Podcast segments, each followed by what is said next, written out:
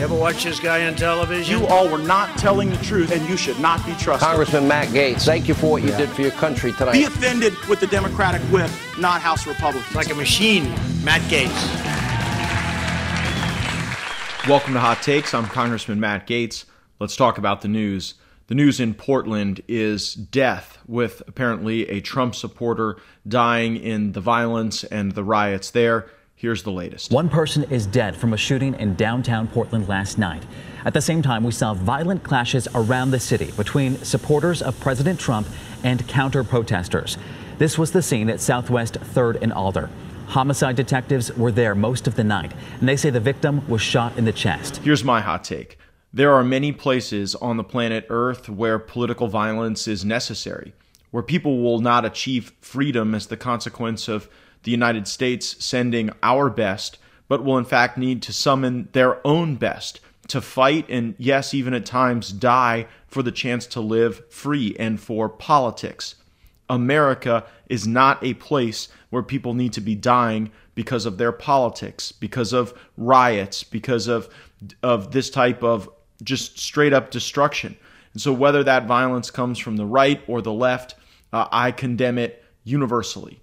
America is the greatest country on earth, and we do not need to see our fellow Americans dying in the streets like this. But Portland isn't the only place seeing the incitement of violence. Listen to what a Black Lives Matter leader, a leader of this group, is saying to an organized group on the streets of Washington, D.C. Shocking stuff. I'm at the point where I'm ready to put these police in the grave.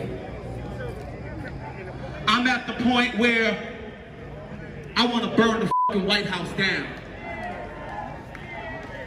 I want to take it to the senators. I want to take it to the Congress. I want to take the fight to them. And at the end of the day, if they ain't gonna hear us, we burn them the f- down. I'm one that talk real shit. I talk it in New York and I talk it in DC. The same way I f- police up in New York, I f- cops up here in DC. The same way I bust police in the head in New York, I bust police in the head in DC. Now, it's a lot of people, and I'm gonna be honest, it's a lot of people that's on this front line. And one of the things that I always say, don't get on this front line if you ain't gonna fight. Don't get on this front line if you ain't gonna take no hit. Don't get on this front line when the police can push up, you push back. If you're gonna be on this front line and them racist ass, nasty ass, punk ass, police is pushing up, you push the up. Put cops in their graves, burn down our country, our leaders.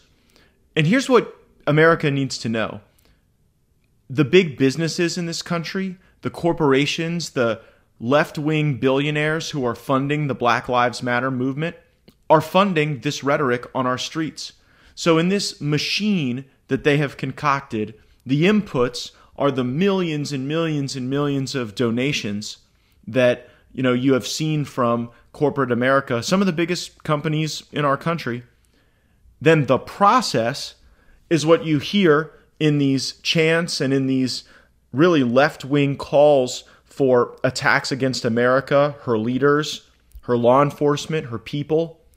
And then the outcome is what you see in Portland, where, you know, and, and, and frankly, we're seeing those outcomes in Kenosha as well, where Americans are in the streets in unsafe, uncertain interactions with one another. At times, those interactions are leading to murder and death. And this is not the consequence of, you know, Donald Trump's presidency. This is consequence of tolerance for this type of conduct in liberal, Democrat run cities and states. You know, if this were happening in the state of Florida, Governor DeSantis would shut it down. If this were happening in the state of Texas, Governor Abbott would shut it down. But it's happening in places where I think you've got some Democrat mayors and some Democrat governors who think it will help politically to turn America into a place of violence leading up to the election where Donald Trump will be on the ballot. They hope that that will inflame people uh, in their politics. but it's not worth seeing our fellow Americans die. It's not worth this type of very dangerous rhetoric funded by left wing billionaires in corporate America, like you heard on the streets of Washington, D.C. I condemn all of it. I think that we should unify as a country to solve problems, to beat the coronavirus, to rebuild our economy, to redomesticate manufacturing, to become more resilient against China, and then to execute a foreign policy that ensures that we are able to invest our treasure and our best people in American greatness. That sounds a lot better than what you're hearing in Kenosha, in Portland, and on the streets of Washington, D.C. Chief of Staff Mark Meadows was on Meet the Press expressing the frustration that the Trump administration has with these local officials who, by consequence of their weakness, their bad decisions, uh, their, I think, misunderstanding of the riots going on in their communities, are really making it hard to work together to create safety and law and order. Listen to just a portion of the interview. We've had over 97 federal. Uh, uh, law enforcement uh, arrests that were conducted in Portland, but largely the DA there, there in Portland, Chuck, you know, he says even if you accost a police officer, we're not going to enforce that. It's just not what uh, most Americans believe should be happening in our cities. Refusing to prosecute people who assault the police, refusing to enforce the law just because you've got some sympathy with the protesters that is not an appropriate use of prosecutorial discretion. If someone attacks or assaults the police, they ought to face the consequences. That is how we ensure that we continue to have good people willing to engage in the profession of policing to make our neighborhoods and our communities and our country safe. Democrats are very concerned about the bump that Republicans seem to be getting as a consequence of not only our convention, but the Democrats' convention as well. And while I can't get into too much politics on our podcast, I can share that the greatest increases for the president have been among African American men. That is where we have really seen a surge lately. Uh, I think that the commentary from Vernon Jones, from Herschel Walker, from Jack Brewer at the convention really cut through the normal back and forth of politics that we see at these things. And I think a lot of African American men are uh, wanting to, you know, get the benefit of the economic progress our country has seen under President Trump. I think it, I think that it speaks directly to a kitchen table issue when you're talking about people's job and their progress and their wages. And that is what I think was pretty effectively accomplished. So, what does the Biden campaign do in, in response? They trot out Cedric Richmond, a national co chair of the Biden campaign, a House Democrat, a leader in the Congressional Black Caucus, and he just straight up lies to the American people on Meet the Press. Listen to Congressman Richmond here. I think now uh, black men see clearly what they have to lose. They can get killed, and the president won't say a word, won't utter Jacob Blake's name, will not talk about uh, police reform. Now, listen to what he said there. The president won't talk about police reform. That is a lie. President Trump has signed multiple executive orders uh, to try to enhance the best type of policing within our communities. And, and I just want to talk about one such change in policy the president talked about and the president led, and it related to chokeholds. In a lot of these various grant proposals that are submitted by local police departments, there is discretion for the agencies of the federal government to rank what grants to offer. And the Trump administration, I think very wisely, didn't do a national ban, didn't do something that uh, would stifle innovation, would uh, stop the research that's going on about different types of constraints. And we've talked about those on the podcast.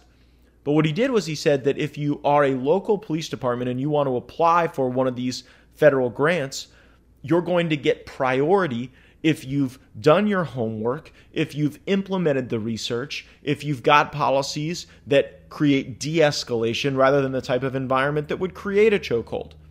Here's the president talking about this when he implemented the executive order. What's needed now is not more stoking of fear and division we need to bring law enforcement and communities closer together, not to drive them apart.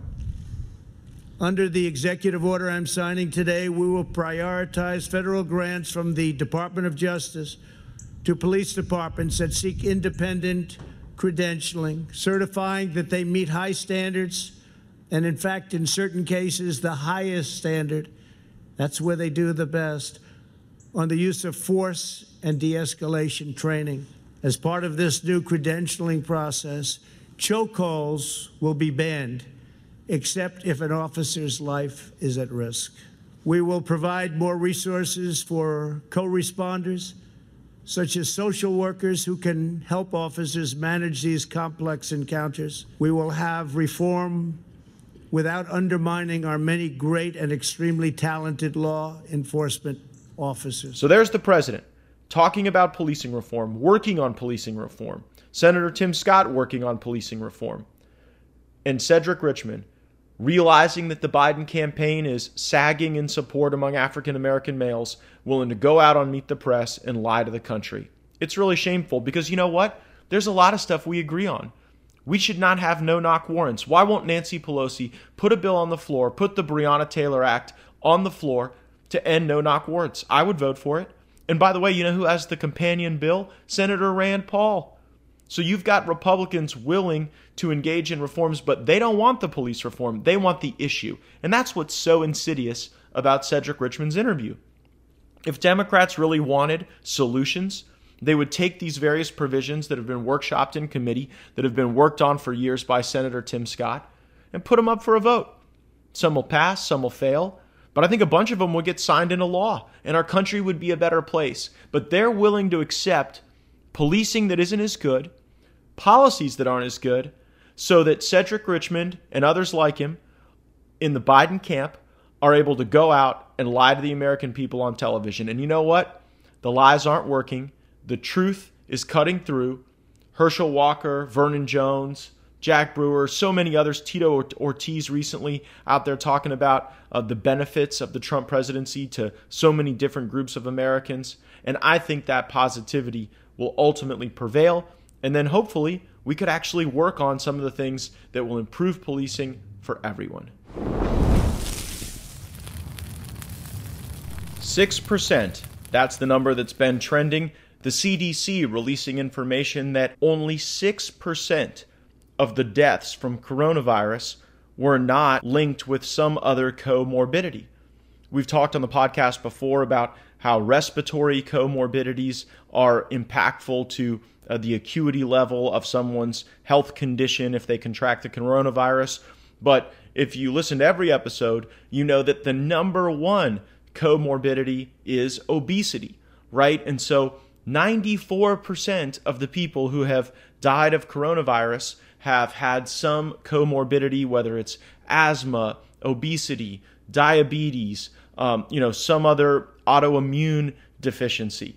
And uh, it is quite something for politicians to continue to exercise their power by seeking lockdowns and shut ins and restrictions and making people's businesses illegal and not letting them go to church when not the vast majority, when almost everyone who has died of coronavirus has had some comorbidity linked to that. And so we've been saying all along, a lot like the governor of Florida, if you're a little bit older, if you've got one of these comorbidities, you know, maybe you ought to self isolate, take the social distancing a little more seriously, don't travel where you'll be necessarily uh, tucked in with someone. Don't go to uh, any gathering of people that's particularly large. Get yourself tested maybe a little more frequently.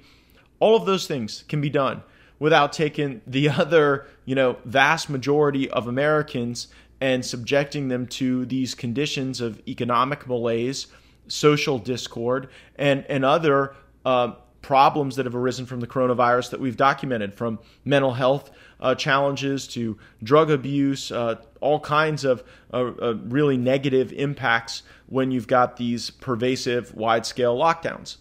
Now, this is not to say that uh, you know coronavirus is not real or that it's not very worthy of our consideration. To the contrary, a lot of people do have comorbidities. You know, there are a lot of people who are obese, who have asthma, who have other concerns that ought to be in the front of their mind when considering their cleanliness, their interactions with others, and their strategy to confront the virus. But each and every person does not need to have the same strategy to confront the virus. And I think that if we look at this data, we'll be well informed, and I think we'll be, I think, in a better position to make policy decisions to spark the great American revival uh, that we need to return to the economic uh, activity, the production activity, uh, the trade activity that puts our people and our country first. Guy Benson is a Fox News contributor, and a friend of his got a note from a neighbor. Now, Guy's friend had simply put out a Trump Pence 2020 sign in their yard. And for, so, for the grave offense of having a Trump sign in, in their yard, this is the note that they got from their neighbor. It is amazing. Dear neighbor, thank you for proudly and prominently displaying your signs of political support. These symbols make it impossible for us to ignore how you truly feel about us as your neighbors. They make abundantly clear to those of us who are women, people of color, immigrants, and those who may worship or love differently from you that you simply don't care about us at all. We know that in our times of need, if we are scared or hurting, we cannot turn to you for help because you hold no charity or grace in your heart for us. You make it clear by these signs that you neither respect us as humans nor believe we are entitled to equal protections and rights under the laws of this country. You do not believe that we deserve life, liberty, or the pursuit of happiness, that we are not really Americans to you, simply because we may not look like you or share your beliefs. So again, thank you for showing us the prejudice and hate that truly fills your heart and telling us so proudly that although we may be your neighbor, we are not equally yours. Sincerely, your neighbors who dare to be different. And then, as if that were not enough, they have P.S. If you believe yourself to be a Christian, which we also assume is likely, thank you for further proving that you do not hold true Christian values or follow the teachings of Christ, who preached love and acceptance for all neighbors. We sure hope you enjoy the heat condemned to hell by your neighbors who say that they are certain that I, that you have hate in your heart and prejudice, that you don't care if they have life, that you wouldn't extend them grace in time of need merely because you are showing political support for the president and vice president of the United States. Give me a freaking break. Also, how in the hell is someone to presume to know your faith just because you have a Trump sign? And while it's true that there are a lot of Christians who support the president, I know plenty of people who are Jews, who hold no faith at all, who have a variety of different beliefs, who also support the president. It's, I would say, pretty bigoted to just assume that because someone is a Trump supporter, they are necessarily, you know, hateful or unkind or ungracious or that they have any negative views to their neighbors. So it is just like the most passive aggressive snowflake thing in the world to castigate someone just because they have a political sign in their yard. And it tells us where we are in our politics today. You know, it used to be the case that the left claimed that they were like the great defenders of free speech and the exchange of ideas. Political speech is the most protected speech in our country. And it's not offensive to put up a yard sign for the president of the United States to your neighbors. And the fact that now the new like organizing mental doctrine of the left is that like if you happen to support Trump, if you happen to back his policies or his candidacy, then you are necessarily a bigot and a racist and a horrible person. That leads to this cancel culture. That erodes our American values and ideals. And I sure hope that we can be a little more neighborly despite our politics and our imperfections. The peace deal and the normalizing of diplomatic relations between Israel and the United Arab Emirates is really creating some concrete result. It's not just an on paper deal, uh, it's leading to better commerce, better trade. Uh, you've already seen the UAE team uh, start to set up their footprint in Israel so that diplomatic relations can exist in real time and in person to the greatest extent possible. And BBC's got the story the first flight from El Al Airlines from Israel to the United Arab Emirates has landed. And it just is true throughout human history that societies that engage in trade, engage in commerce, travel to one another, work with one another, are less likely to go to war with one another. Less war in the Middle East is obviously good for America, it's good for our ally Israel, and it's great to see the historic deal between the UAE and Israel creating these results, creating this travel, and hopefully creating a safer and more peaceful world. Adele, the singer, is now a cultural appropriator. That's right, Breitbart has the story. Adele apparently wore a bikini with the Jamaican flag, along with uh, some sort of dreadlock cornrow situation in her hair, and also a uh, big, like Jamaican looking feather plume over it. You'll have to check it out on the link on our social media. But if you don't know what a cultural appropriator is, that is someone who, I guess, uh, wears the clothes, adopts the culture, uh, engages in some sort of s- signal of the culture of someone uh, without the woketopians uh, blessing you with a sufficient amount of of credibility or understanding or background in that culture to be able to do so. So I think like the first time I learned of cultural appropriation, it was the story where uh, a girl wore a beautiful Chinese dress uh, to prom and posted pictures of that on social media and then was lambasted for Chinese cultural appropriation.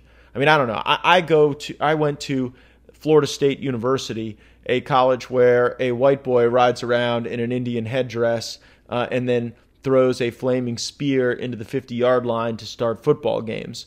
Uh, that was not cultural appropriation. It was something that, frankly, the Seminole Indian tribe took a great deal of pride in. They, they made the clothing and the wardrobe. Um, they uh, engage in commerce and partnership with the university on healthcare, on uh, cultural preservation, on a variety of other things that I think enrich the connection with the Seminole Indian tribe and Florida State.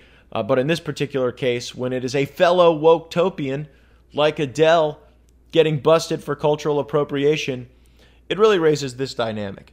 You now have in the like world of political correctness these witch hunters, right? Like they've they've got to go out and find people who are violating the unwritten rules of political correctness and they have, they have to hunt them and eventually there are more witch hunters than there are witches, right? And so you've got to sort of drown people all the same because you've got an objective to demonstrate your wokeness by being critical of someone else's relative lack of wokeness. And so here, Adele, not a conservative, not a supporter of the president, but under fire from her fellow woketopians because of the Jamaica bikini, the plume, and the cornrows. Be best, everyone. I, I, guess that's my advice to Adele and all those criticizing her. Thanks for listening to Hot Takes. I'm Congressman Matt Gaetz, and we're closing in on 2,000 ratings on Apple iTunes. So give us a hand, give us that five star rating, help our content reach more folks. Make sure you're subscribed so that each and every day you can join us for more hot takes.